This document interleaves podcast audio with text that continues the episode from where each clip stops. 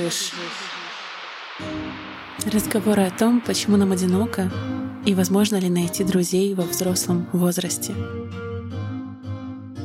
Всем привет! Меня зовут Иоланта. Это подкаст «Куда бежишь?», где мы с вами вместе ищем тот самый пресловутый life-work balance и пытаемся, наконец, отдохнуть. Сегодня мы поговорим с вами о теме одиночества, о теме дружбы, почему они связаны и как жить, если сейчас у вас есть существенный недостаток того или другого общения. Я могу точно сказать, Всем привет, меня зовут Иоланта, и мне одиноко.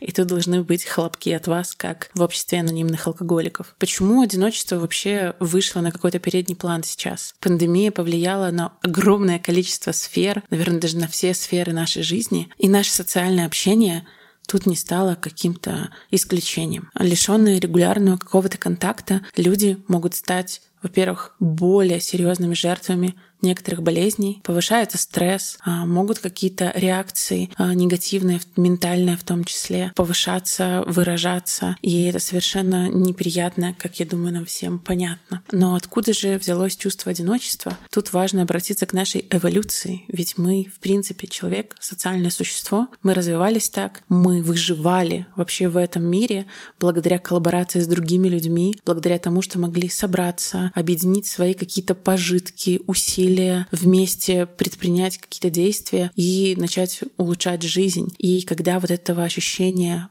тесной коллаборации с очень близкими людьми отсутствует, становится немножечко, а то и немножечко грустно. В этом выпуске мы не будем говорить про одиночество как отсутствие семьи. Об этом, наверное, мы с вами поговорим в каком-нибудь из будущих выпусков. В этом выпуске же у нас тема именно «Друзья».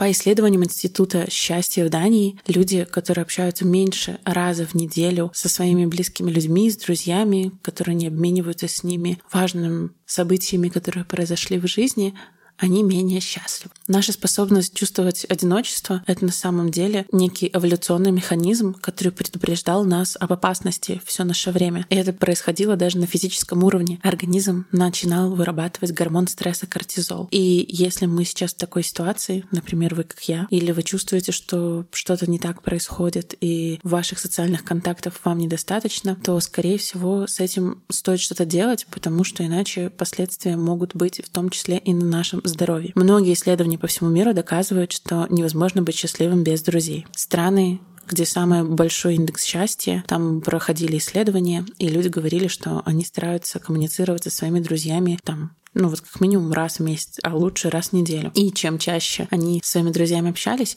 чем выше был их индекс счастья. А значит, невозможно отрицать реальное влияние окружающих людей на нас. Я знаю множество людей, которые, например, полностью погрузились в семью и говорят, ой, да друзья, это только для каких-то малолеток, для тех, у кого нет семьи, у кого нет реальной работы и реальных дел. Я прям общалась с такими людьми. Но они не правы просто даже вот по каким-то психологическим факторам, потому что семья семьей, но это никак не отменяет влияние на нас других людей. Люди, у которых есть друзья, в среднем оценивают свой уровень счастья на 60% выше тех, кто социально одинок. Мне кажется, это довольно тревожный звоночек того, что это проблема большая и нужно на нее обратить внимание. Какие бывают причины по которым мы вообще можем ощущать одиночество. Первое — это, конечно же, наша семья. Если у вас была такая семья, где не принято разговоры по душам, где игнорируют или запирают эмоции, в этих семьях обычно вырастают дети, которые и в будущем не могут выражать эмоции и строить нормальное социальное взаимодействие с людьми вокруг, ну, даже вот в каком-то там в 30 лет, например. И вы просто можете не уметь этого делать, если в вашей семье не было это принято. Вот если ваши родители игнорировали или критиковали ваши чувства, вы, в принципе, могли начать отгораживаться от переживаний,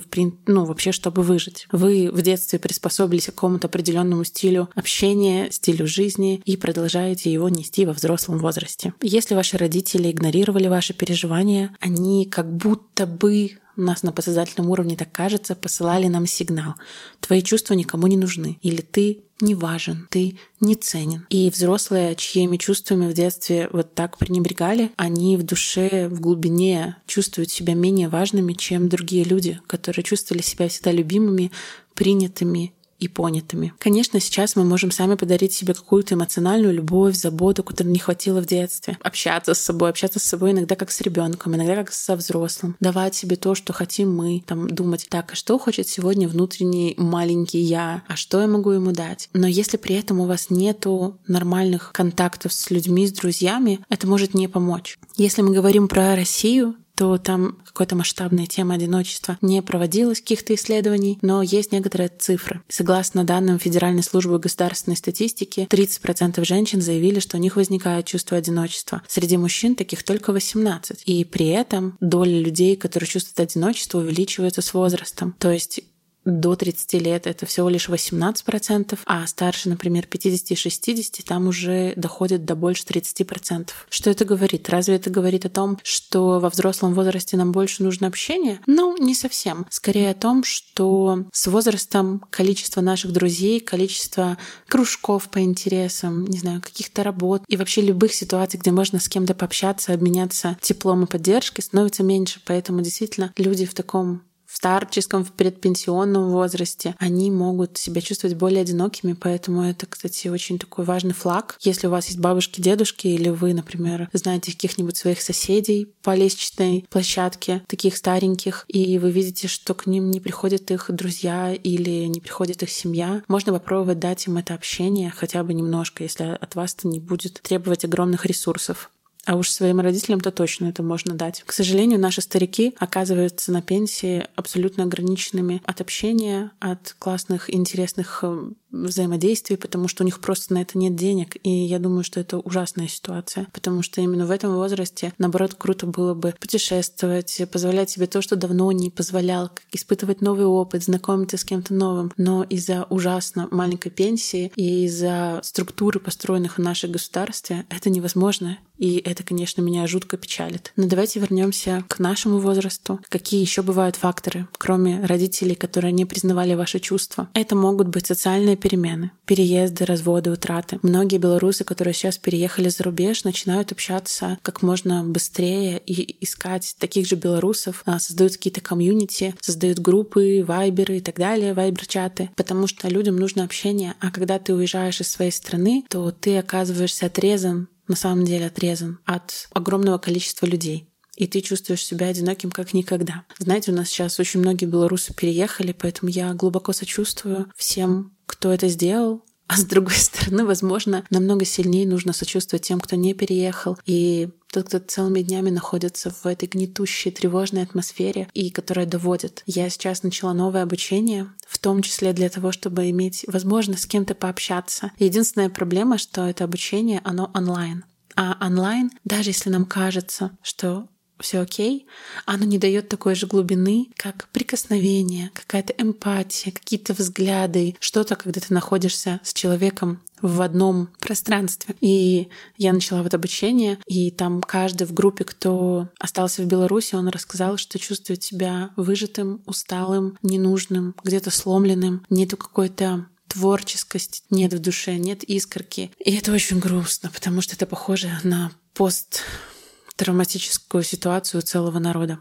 Поэтому я этот выпуск и хотела сделать в том числе для белорусов, которые остались и которые уехали, чтобы вы понимали, вы не одни. И чтобы опять почувствовать себя лучше, нам нужно объединиться и общаться, и встречаться, и помогать друг другу. Еще бывают такие факторы, как низкая самооценка, когда, например, вы считаете, что вы и так никому не нужны, а значит, вы никогда никого не позовете на кофе, даже если вам этот человек очень нравится. Вы будете думать, что вы недостойны. И с этим, конечно, нужно работать с психологом. С психологом можно работать онлайн и офлайн. И если вы слушали мои предыдущие выпуски, я рекомендовала вам такой сервис, как Ясно. Я думаю, вы уже о нем слышали. О нем многие кто говорят и многие кто пробуют. Там больше тысячи психологов. Это база специалистов проверенных. И вы можете найти под себя самого классного, самого подходящего вам человека под любой запрос. И прямо в системе ты можешь выбирать нужный день, время и никаких бесконечных списываний, долгих подборов, общений и так далее. Тут все очень прозрачно. Если вам одиноко и хотите попробовать такое взаимодействие с психологом,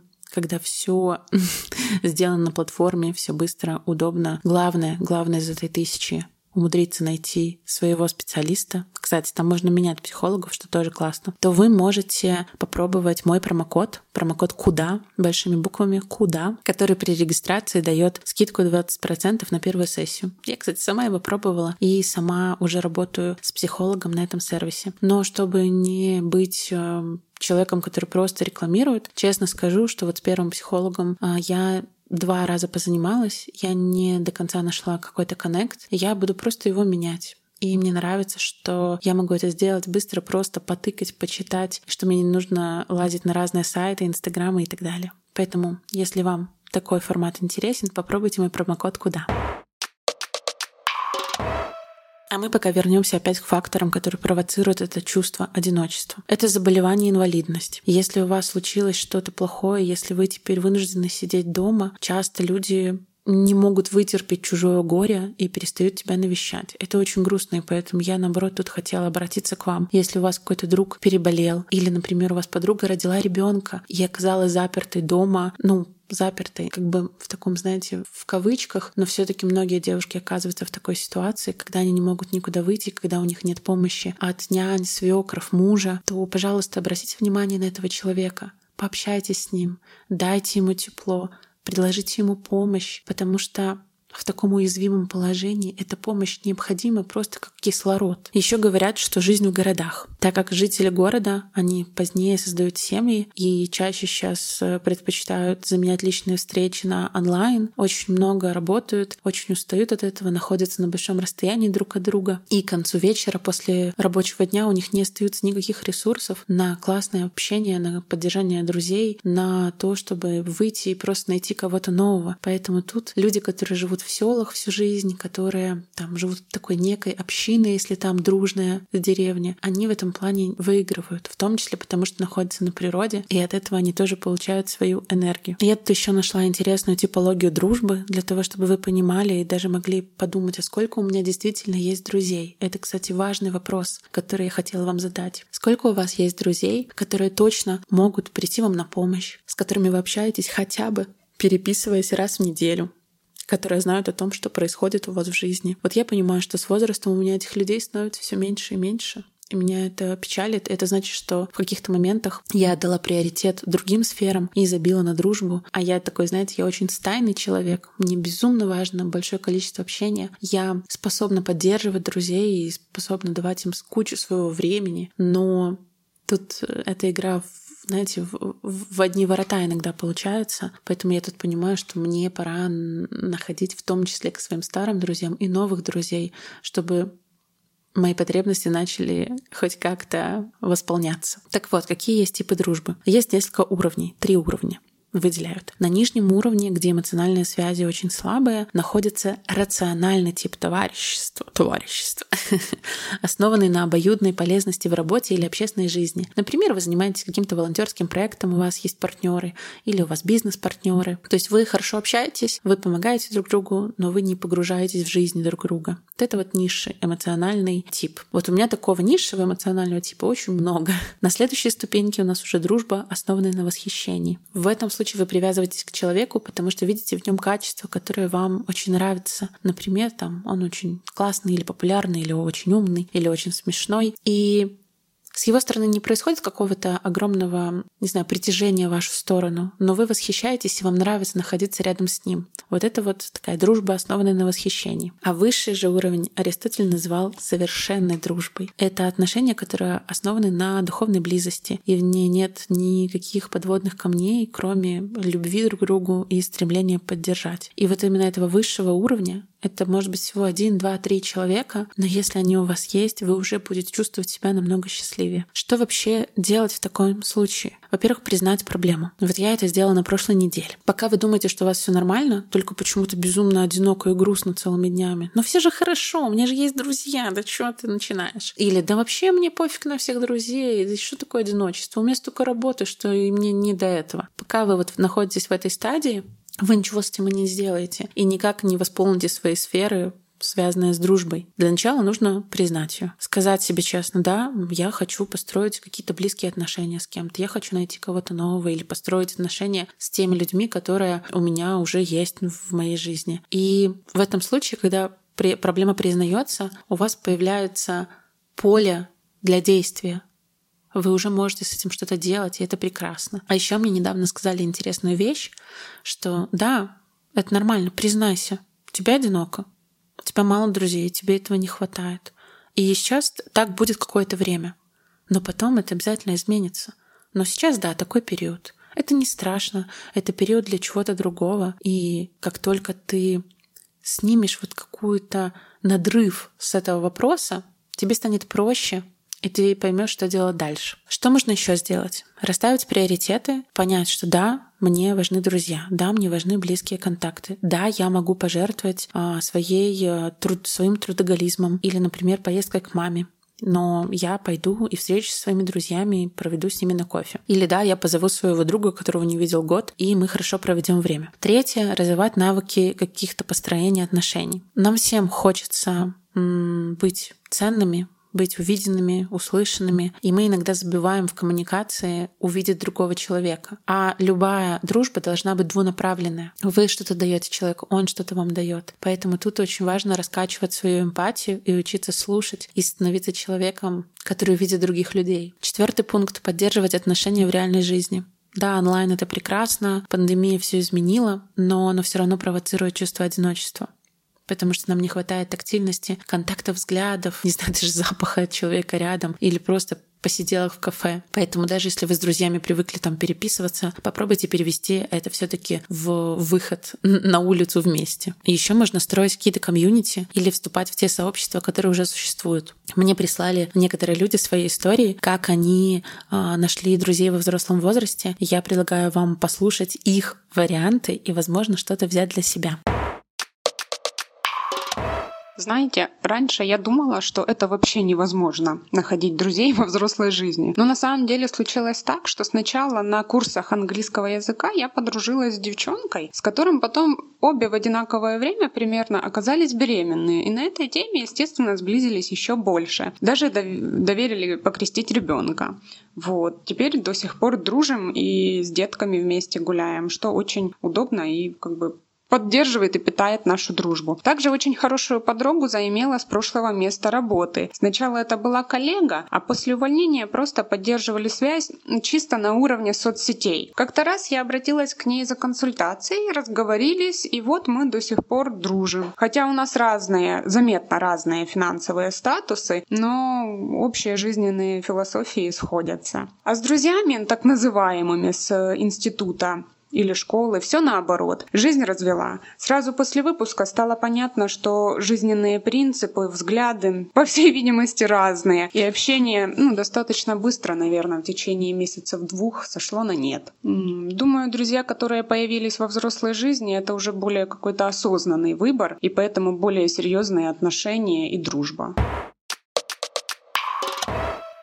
На самом деле, наверное, всякие кружки по интересам — это отличная тема. Я так нашла сейчас свою лучшую подругу. Мы сначала встретились на Юниконе, познакомились, а потом через некоторое время на вечеринке еще Фандорики, которая тоже гиковская, мы с ней задружились. И вот сейчас мы, наверное, лучшие подруги уже года четыре, а знакомы лет шесть, если что. И вот как-то так вот оно наросло. А еще я нашла себе очень хороших друзей на одном из мест работы. Это были коллеги соседнего отдела. И я после этого сменила уже два места работы. С ними все еще общаюсь, дружу, поэтому еще вот как работа как место дружбы. Еще был забавный случай. У меня есть отличная знакомая, с которой мы изредка встречаемся и тоже часто общаемся.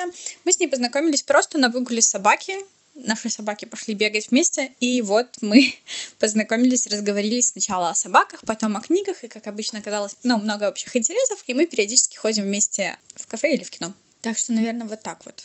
Кружки по интересам, выгул собаки и места работы. Так, про друзей. Катю я встретила так, что на меня таргетировался ее книжный клуб.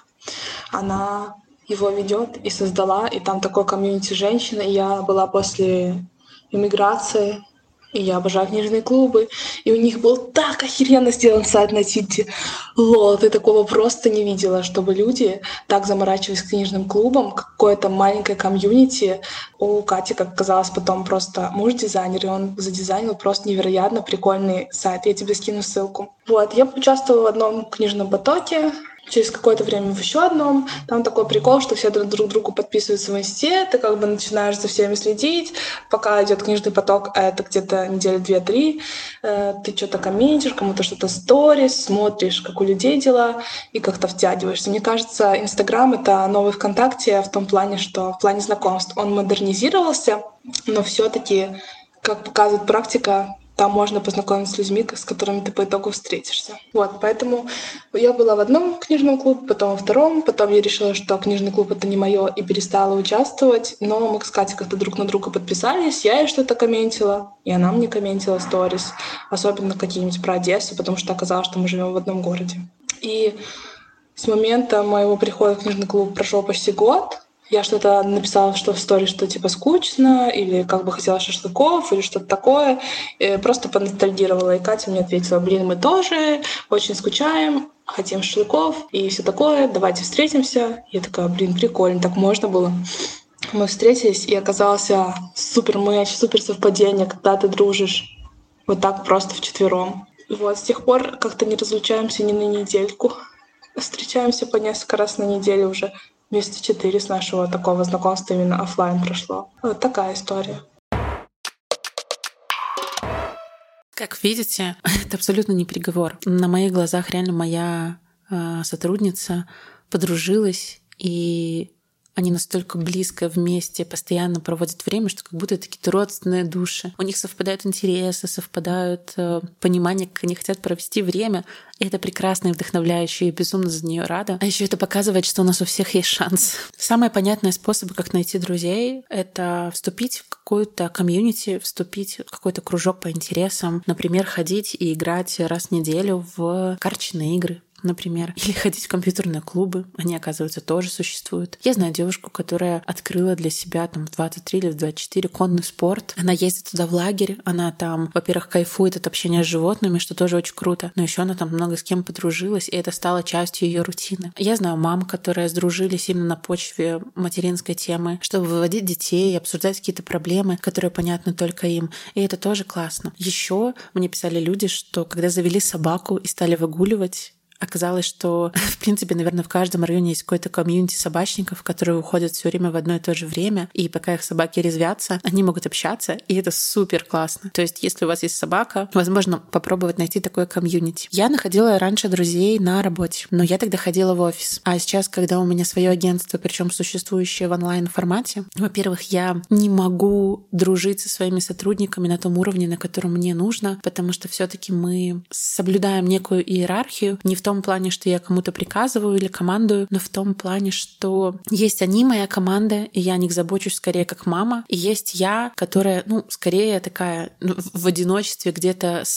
не сверху даже, а вдали, потому что мои потребности, мои задачи совершенно другие. Мои задачи, чтобы им было комфортно работать, чтобы они выполняли. А если они что-то не выполнили или к нам в команду пробрался не очень честный человек, у нас случалось такое целый один раз, то я должна уметь зафиксировать этот момент и остановить его. И поэтому я не могу становиться друзьями. Но когда я была в офисе, это было очень круто, потому что мы... Даже не так, когда я была в офисе, и я не была начальником, у меня получалось строить дружбу вообще прекрасно на двух моих местах работы, где я проработала больше года, у меня оставались хорошие знакомые, и сейчас мы с ними не общаемся только потому, что в какой-то момент не приложили достаточно усилий или желания со всех сторон. Но при этом мы очень хорошо помним друг друга и с теплотой вспоминаем. Что еще можно с этим сделать, кроме того, как пойти на определенные курсы? Я вот даже думаю, может пойти на глину раз в неделю или на рисование и найти там тоже какие-то коннекты. Еще можно, если вы не можете исправить эту ситуацию прямо сейчас, вот я нашла такие советы, наполнить свой дом звуком. То есть если вы работаете дома в одиночестве целый день, когда есть такое пустое, гулкое пространство, оно еще более давящее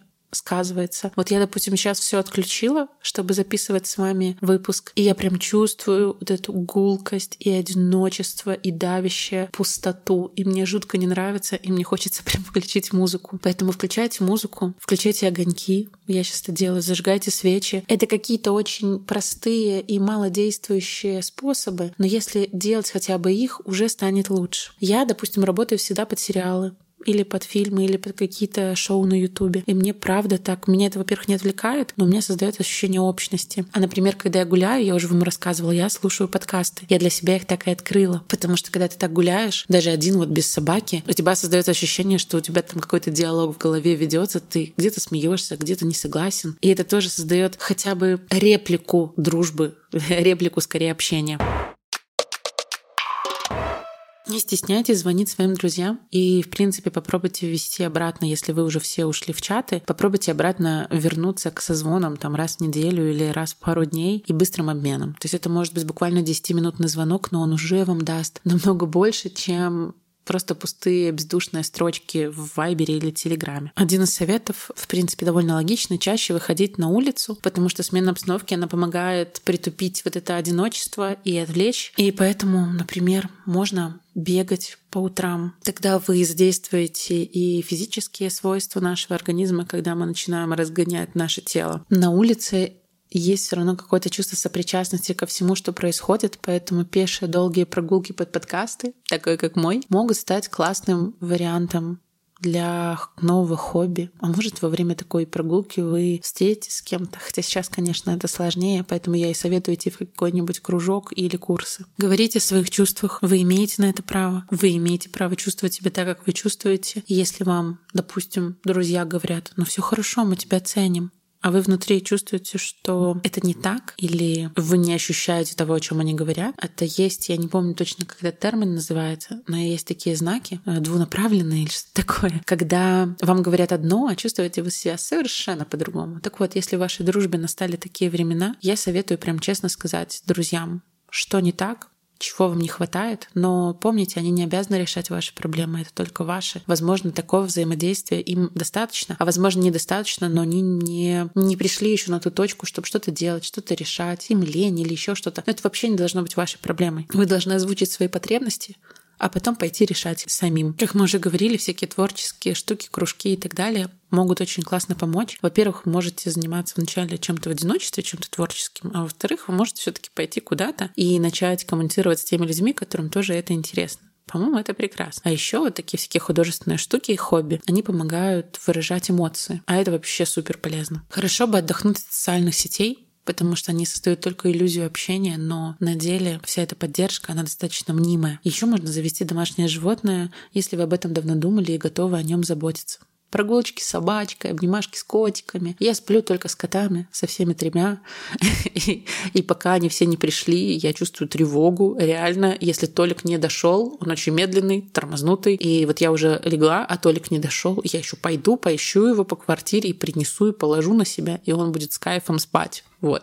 Это ощущение довольно прикольное. Ну и самое главное, что я хотела вам сказать, это не навсегда. Каким бы подавляющим сейчас это было чувство, одиночество, оно не будет длиться вечно. И вот как я уже ранее говорила, признание этого факта, оно может принести облегчение, потому что вы будете понимать, что это просто такой период, и нужно переждать. Возможно, мир хоть как-то изменится обратно. Возможно, мы опять вернемся в офисы, и коммуникация офлайн станет э, более ценной. Но, в принципе, мы уже это можем видеть, что все эти онлайн-вебинары, онлайн-обучение, да, их очень много, но я вижу, как масса людей уже изголодалась по живому общению, они идут на выставки, идут в кино, идут еще куда-то. Мы сейчас с вами не говорим про опасность коронавируса, мы говорим о том, что офлайн общение, так как оно стало сейчас редким, это сейчас невероятно ценный ресурс. И, кстати, если что, вы можете всегда создать какой-то свой клуб по интересам. Я помню, в прошлом году я делала дискуссионный клуб, и мы даже прожили где-то полгода, а потом я поняла, что, опять же, это не решает моих проблем. Я там выступала как организатор, да, мы обсуждали с классными людьми классные темы, но мне это не давало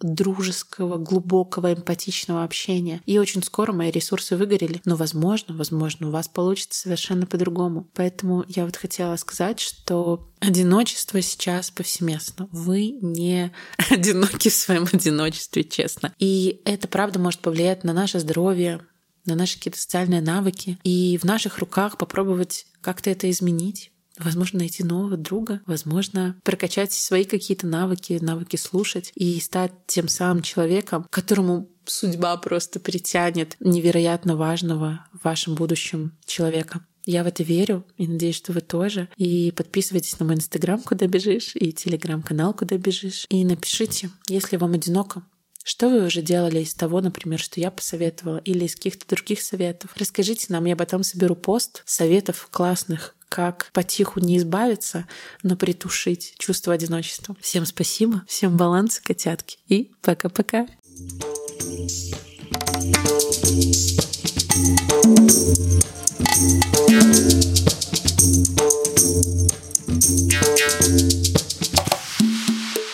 Куда бежишь?